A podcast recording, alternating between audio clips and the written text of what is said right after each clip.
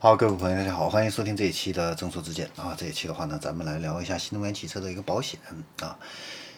现在车险改革的话呢，现在已经推行一周年了啊。应该说，在银保监会的这样的一个监管跟引导下啊，这个保险公司的话呢，在降价、增保、提质这几个方面的话呢，呃，应该说呢，都做出了很多的一个努力啊。那成效有几个方面啊？第一个的话呢，就是保费支出啊明显降低。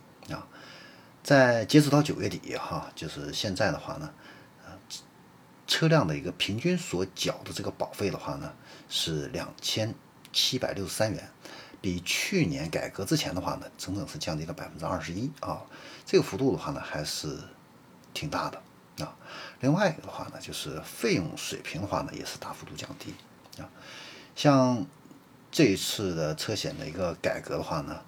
采取了扩大保险责任、调低附加费这样的一个举措，基本上压降了这个费用的一个空间啊。那截止九月底的话呢，全国车险综合费用率的话呢是百分之二十七点八啊，同比的话呢是下降了百分之十三啊。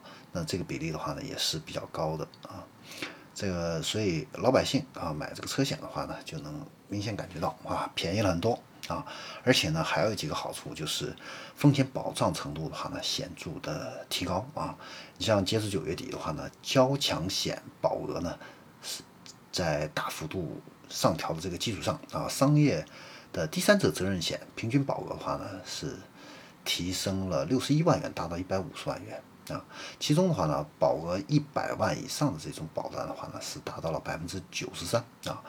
那什么意思的话呢？就是车出了事故的话呢，这个保险的这个保额基本上能够覆盖损失啊。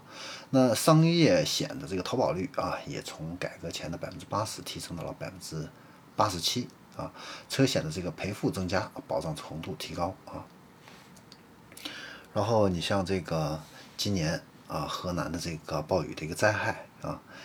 呃，预计整个保险行业的这个车险最终赔付金额可能是要达到七十亿元啊，这样子的话呢，也减轻了地方政府这方面的一个负担啊，呃，同时的话呢，也维护了这个消费者的这样的一个生命财产安全啊，也得到了这样的一个有效的一个补偿。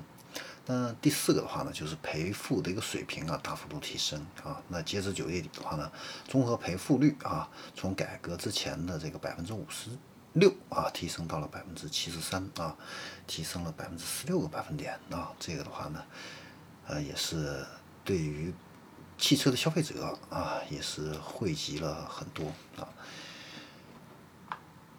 那除此之外的话呢，呃，银保监会呢也表示啊，会在适当的时候啊，推出这个新能源汽车这方面的一个保险啊，会给这个。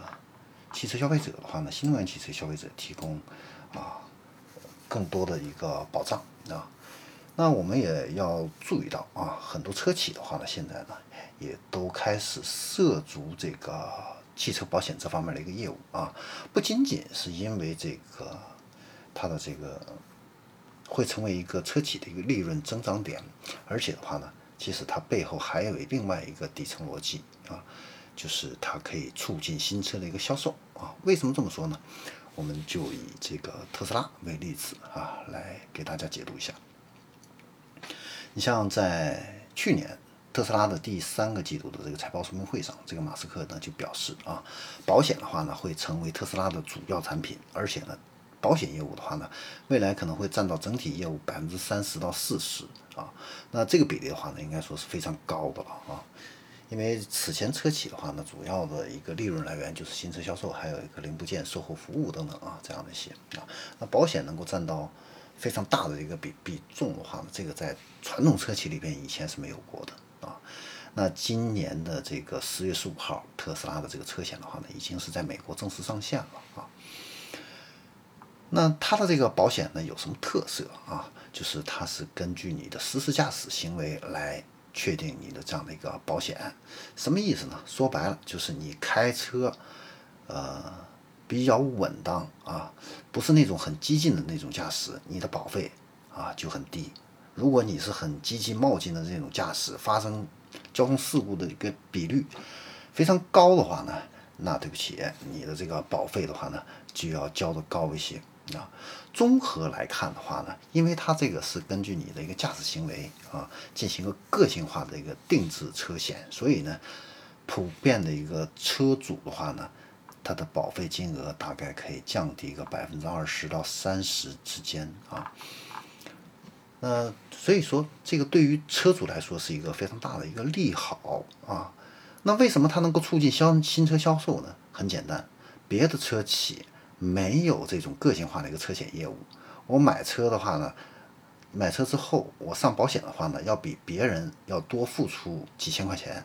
那我干嘛我要买买你的车呢？对不对？我当然是去买特斯拉，自动驾驶又好，然后保险又便宜啊。所以呢，这会让更多的呃摇摆不定的这些人的话呢。啊，坚定了信心去买特斯拉啊，所以呢，就是这个保险业务的话，也可以促进新车这样的一个销售啊。那是不是只有特斯拉去涉足这个车险呢？不是啊，这个国内啊，第一个吃螃蟹的车企的话呢是小鹏啊。小鹏的话呢，它是在二零一八年啊就跟太平洋保险的话呢签署了这个战略合作协议啊，之后的话呢又跟安盛保险、人保还有平安啊。呃，都进行了这样的一个合作。那除了小鹏之外的话呢，吉利啊，它也是入股了合众财险。那广汽集团的话呢，则是成立了一个众诚汽车保险。上汽呢，也成立了自己的上汽集团的保险销售公司。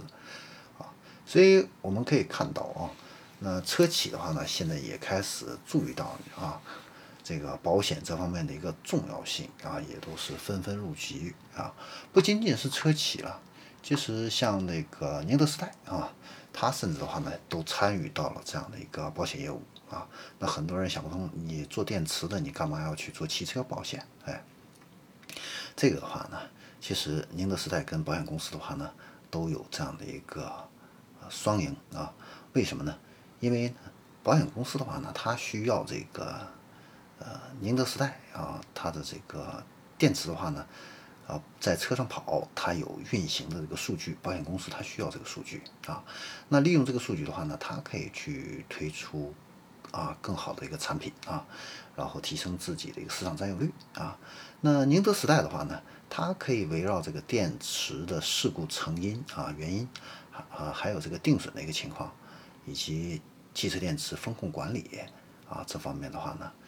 啊，都可以对于自己的一个业务啊，也都有这样的一个提升啊。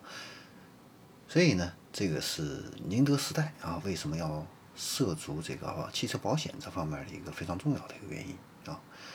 好，关于新能源汽车的一个保险啊，我们今天的话呢，就给大家分享到这里，我们下期再见。